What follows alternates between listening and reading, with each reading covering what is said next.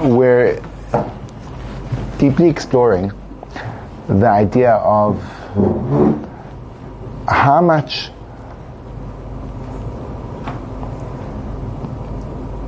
creative power can we exercise in our own lives.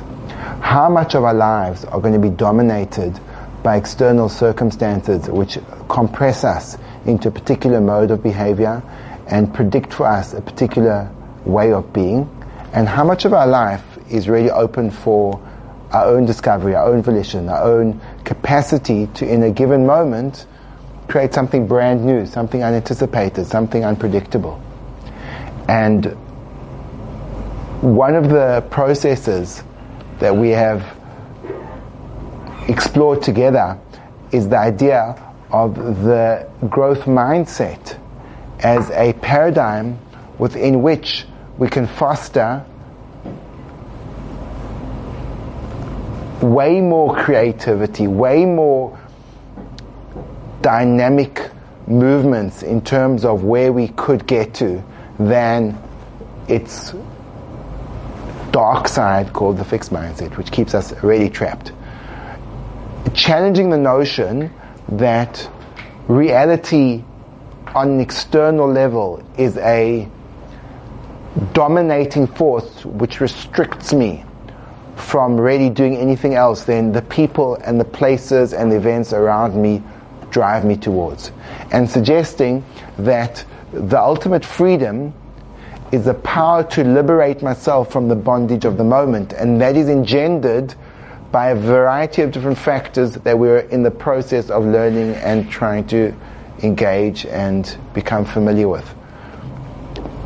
The minute we recognize that my expectations of what will occur are simply conjecture, they're a story in my head that I can develop the power to release, I already open myself up for a different kind of interaction with people around me and with places. And I'll give you a simple example from my life.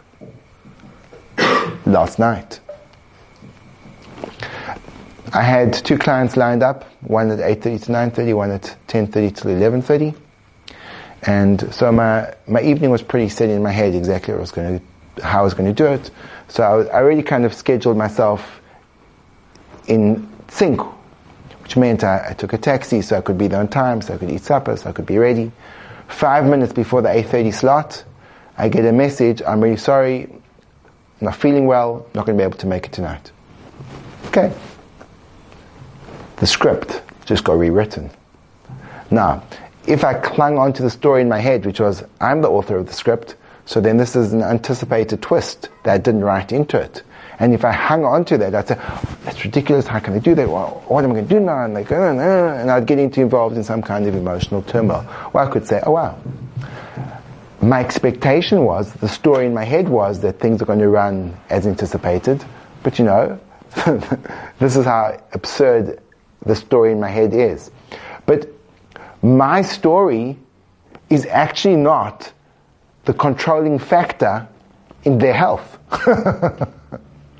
Which by coming upset about my story and being dissed would actually suggest, meaning if I'm upset that how can they not turn up, meaning essentially how can they be sick, meaning essentially if I don't want them to be sick, well then they shouldn't be sick, meaning essentially I control their health. What am I? I'm a sugar. Do you understand how absurd the story in their head or the back story to the story in the head becomes?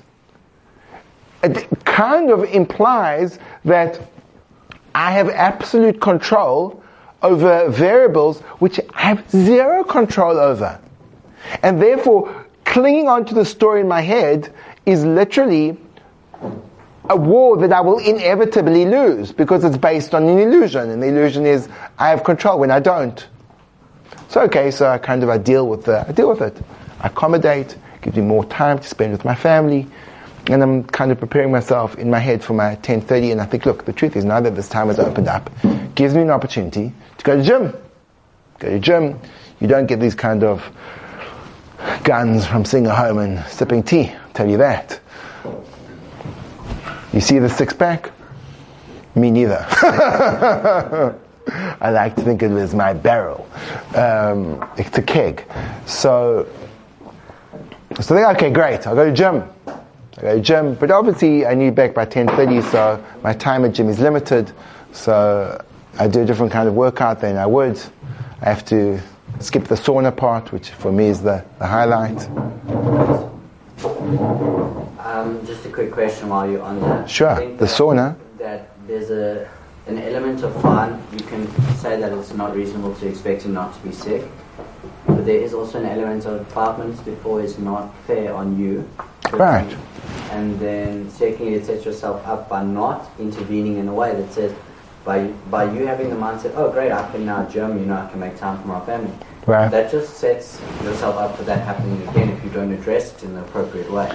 True, meaning if I felt that the person was negligent and they knew this 4 hours before and they were just surprising me at the last minute, but this was actually something which they had no forewarning of, so wasn't they anticipated to make the meeting, and they themselves, and I know the relationship and I know the person, so I wasn't opening myself up for abuse or anything like that, and they're not going to disrespect my time, so that wasn't right. Good gym, kind of cut my gym sessions short, skip the sauna again, it's the highlight, and I come home 10:25, and as I get out my car I just check my messages and my 10:30 slot is cancelled. So I think, okay, again, the story in my head, how can you do that? Story in my head based on the fact that how can you do something that I don't want you to do? Story in my head says, if I want you to do it, you have to do it. Story in my head says, I'm God. That's ready. So it's amazing. The author of the story is always the ultimate controlling fact in the universe. When I cling onto my story, I assume that role. When I let go of it, I enter into the realm of spiritual existence. When I cling onto it, I obstruct spiritual connection. So it actually is a spiritual thing. You can see it through that lens. That if I acknowledge that there is a higher power, so then the first step of me internalizing that acknowledgement is also recognizing, and it's not me. There is a higher power, and it's not me. I don't control the factors which make the world operate. I am not the author of the script of my life. I am merely an actor, and the script is written for me, and I have to perform. I'm an actor. I'm not even an actor because I haven't been given my lines, so I'm not an actor with lines. I'm an improv actor. I've been given my character, so I know kind of how I should respond, but then every scene I have to improvise. What should I do in this scene? So I let go of the story. And it was pretty easy for me to let go of that story because the desire to control wasn't supercharged. It wasn't something which is too close to me. I'd appreciate the opportunity to spend more time with my family, and I appreciate the opportunity to have not finish at 11:30 and then go to bed very late and then have to wake up very early. So it was an easy thing to let go of. Story number one, success. Now, story number two. I have a meeting yesterday afternoon. And in the afternoon, we run a program, which is an educational program, which has very strong educational values, which I believe in very strongly. And I meet with a person that himself is in education, and he asks me, well, let me hear a little bit about what you do. And I start telling him, and as I start to speak to him, I see he's completely disengaged. He couldn't care less. He's literally humoring me and waiting for my lips to start moving, and then he'll say his piece. So triggering. Why is it triggering? Because the story in my head is, because this is important to me and because you're into education, not only should this be important to you, but you should see the brilliance. And not only are you not seeing the brilliance, you actually don't care. That was not good. How dare he? How dare he? I've already cast his role. His role is to be receptive, to listen carefully, and to say, wow, what an amazing work you're doing. and he wasn't playing his role. So I had to hit him. I'm joking. So I feel this is not on. Like, what are you doing? And then he made a comment, which not only wasn't he listening, he actually had the audacity. He had the audacity to suggest a different approach, which was clearly wrong for many reasons, but primarily it wasn't the way I do things. I mean, how foolish can you get? Now, because the story in my head was far more ingrained, it was much closer to who I am as a person, I put much more effort into it, it's much more central to what I'm doing, I wasn't letting go of that story, not a chance. I wasn't letting go of the story. When I didn't let go of the story, what happens? So now, in the experience of the moment, the blame shifts to him. Because I can't let go of my story has to be true, but he's opposing it. So there's only one option. If I want to hang on to my story and he's opposing it, and I have to relegate him to being wrong and not worth listening to. So now I have to kind of say you're wrong, or think you're wrong, and completely dismiss him and his opinion.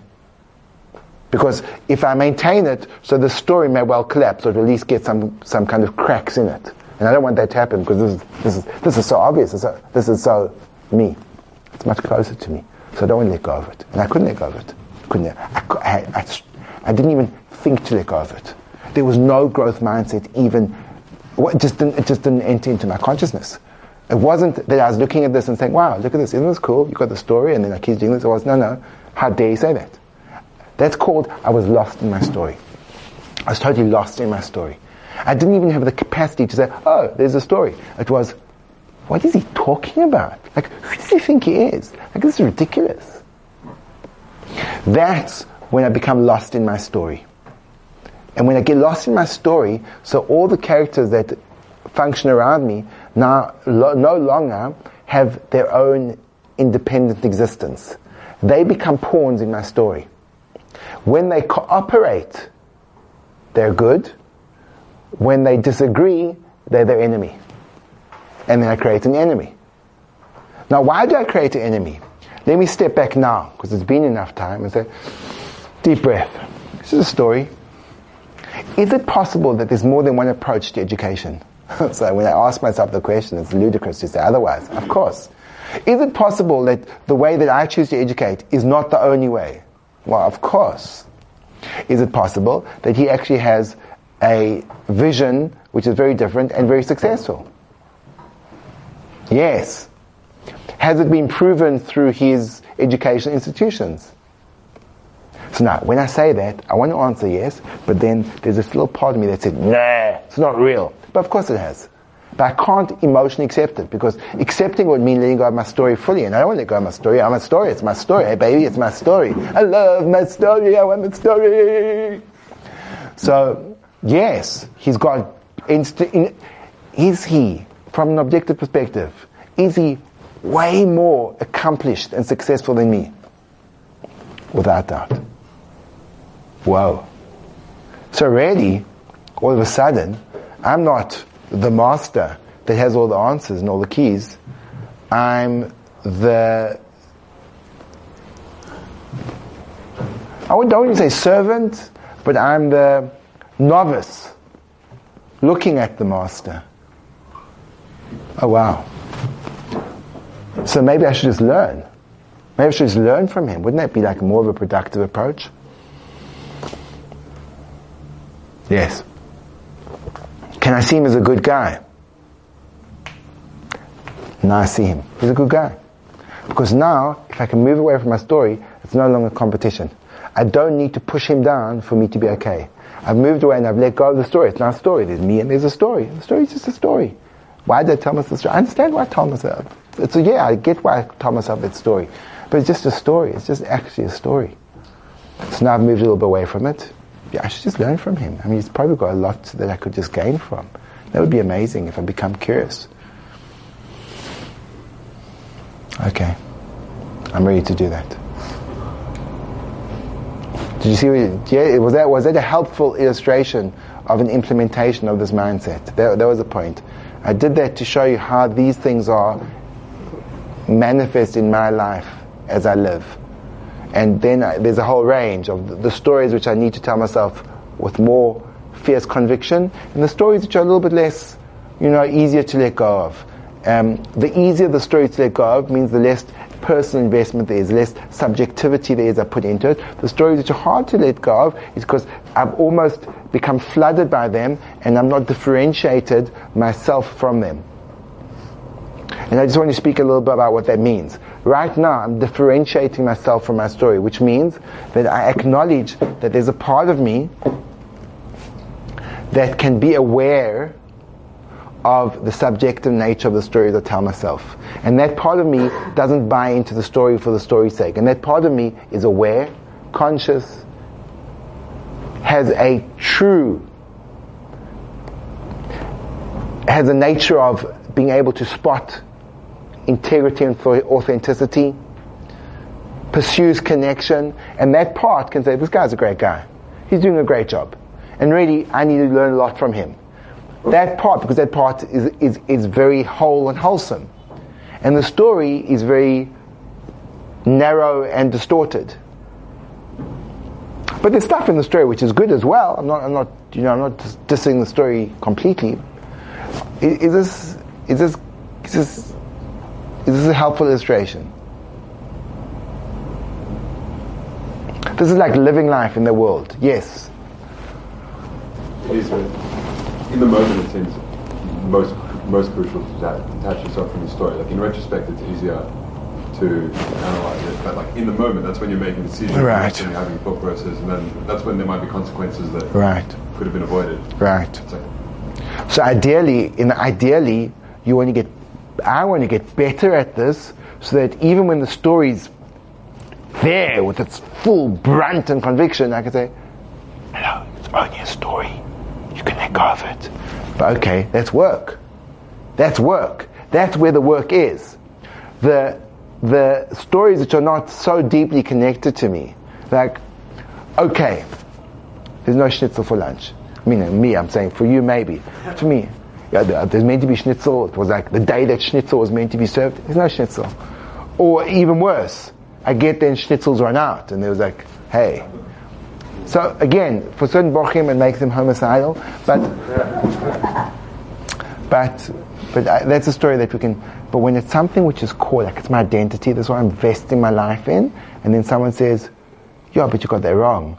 That means it's so close to me, there's so much of me there, that if I've got that wrong, that means I'm wrong. If I'm wrong, that means I'm broken. If I'm broken, that means my whole vision of life is a distortion. No! You broken. I'm not broken. No, because if I admit that I'm broken, so then I feel that I'm going to fall to pieces. Why? Because I become sucked up by the story, and I've forgotten that I have a self outside of it. So always have to go back to that self. Always going back to that self. But I get sucked up in the story, and the closer the story is to me, the more sucked up I get. So you will move back. Yes. Is there room to say sometimes that the other person is wrong and your story will be correct? No, never. There's never any wrong. No. I don't have to take what the person is saying so seriously. I don't need to let it affect me because it could be based on... Yes, for sure. But it will be a very different kind of interaction. Meaning, could this person be way worse at education than me? Yes. Could the fact that he's got multiple institutions and he's running a successful show and I don't indicate that really I've got a much better process, but he just had more experience and maybe he's got a bigger administrative start, and could those things be incidental? Yes. Can I consider that? Yes. But do I feel charged? If I'm feeling charged, if there's an emotional charge, it's the story. If it's a kind of thing back and forth, let's look at his system, let's look at my system, let's see who's better and who's worse, and let's ask someone else and be open to hearing what they say. Yeah, for sure. Could it be that this process and this education system is way better than that? Yes. But it's not because it's mine, it's because it is. And in the moment when I'm in the story, it's not because it is, it's because it's mine. And in that world, he's always he's never wrong, because it's not relevant, because by me making him wrong, I'm just trying to hold up my story. Could he be wrong? Yes, but not in that moment. If I make him wrong, I'm just in the story.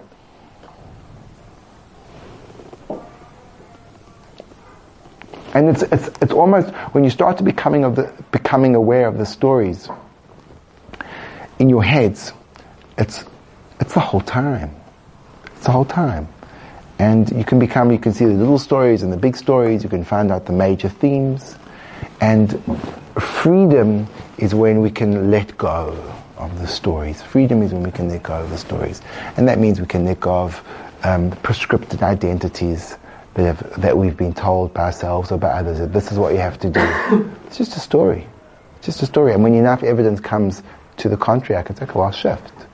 Now, often that shift can be exceptionally painful, because the meaning of pain is the experience I have when a part of me is removed. If you pull away skin, the reason why pain is when something is separated, which is part of me, so that's called pain. And that's why I have emotional pain. Emotional pain is a separation. When you have a person that you're close to and you're separated from, you experience emotional pain. When you have a self that you've become accustomed to, that you now have to break free of, that's going to cause pain. Because there was a whole thing here that no longer is there. So when I become attached to my story, letting go of it can be exceptionally painful. I mean, that story is working for me. It worked. It's good. It was part of me. That's the way I conditioned myself. That's the story I told myself. That was my narrative, and I was going with it, and it was working. And letting go of that can be very, very painful. It's okay. The pain isn't bad. Pain is just sore. It hurts. Pain's not bad. And pain's a natural part of life. Actually, pain is what makes life in any way meaningful and dynamic and energetic.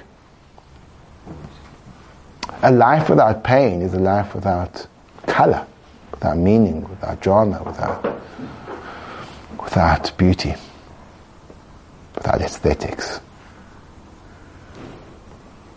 without, I feel like there need to be another three without, so I'm just going to have to make without unicorns, without pandas, without those little things they put on the sidewalk to stop people from falling over.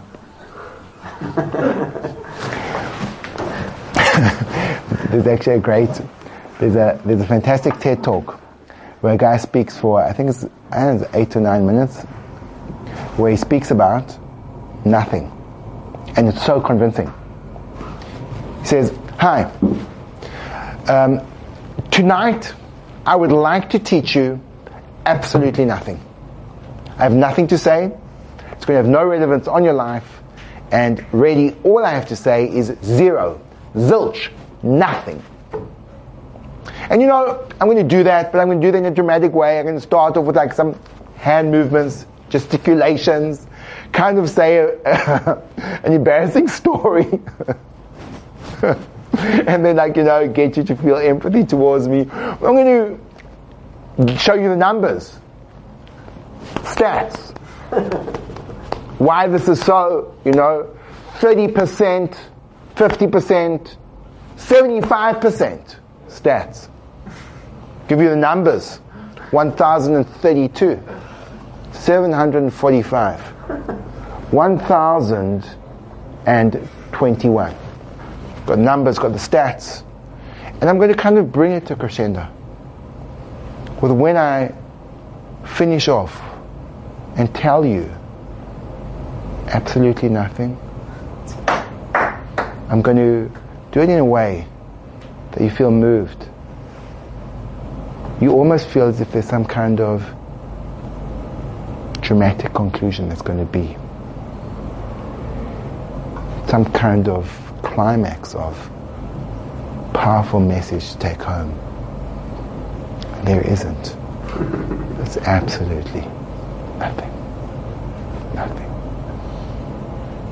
Isn't that a mind trick? Right? What I'm doing is I'm taking our content and just using speaking techniques. And I can speak about nothing. And I think a lot of you were deeply moved by that. Crying. Nothing to share. Nothing. No meaning. Nothing. Okay, so that was an important segue. I felt.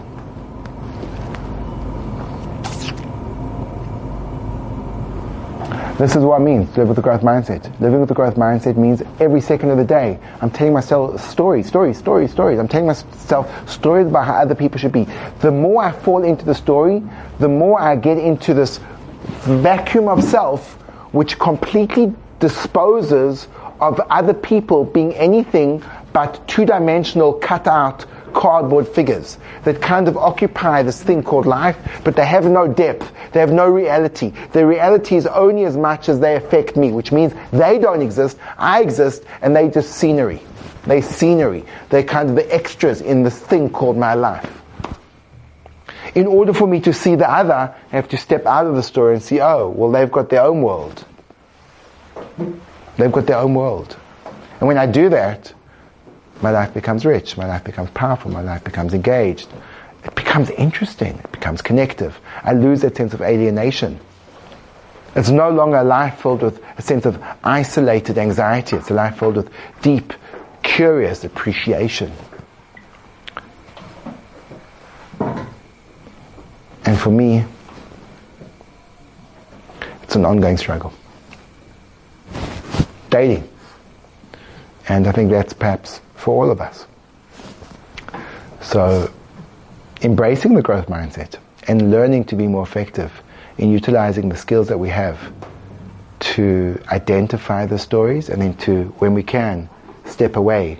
When we can't, at least acknowledge that we're caught up in them is probably one of the most valuable lessons we could ever learn. And what we are going to go a little bit further into exploring is how can breath and mindfulness assist us in this process? How can the internal dialogue assist us? How can questioning conceptualization put us in a new position of power into the discovery of the immense potential in literally every moment of our lives? Journey with me. Come along. It's going to be good. Dramatic ending.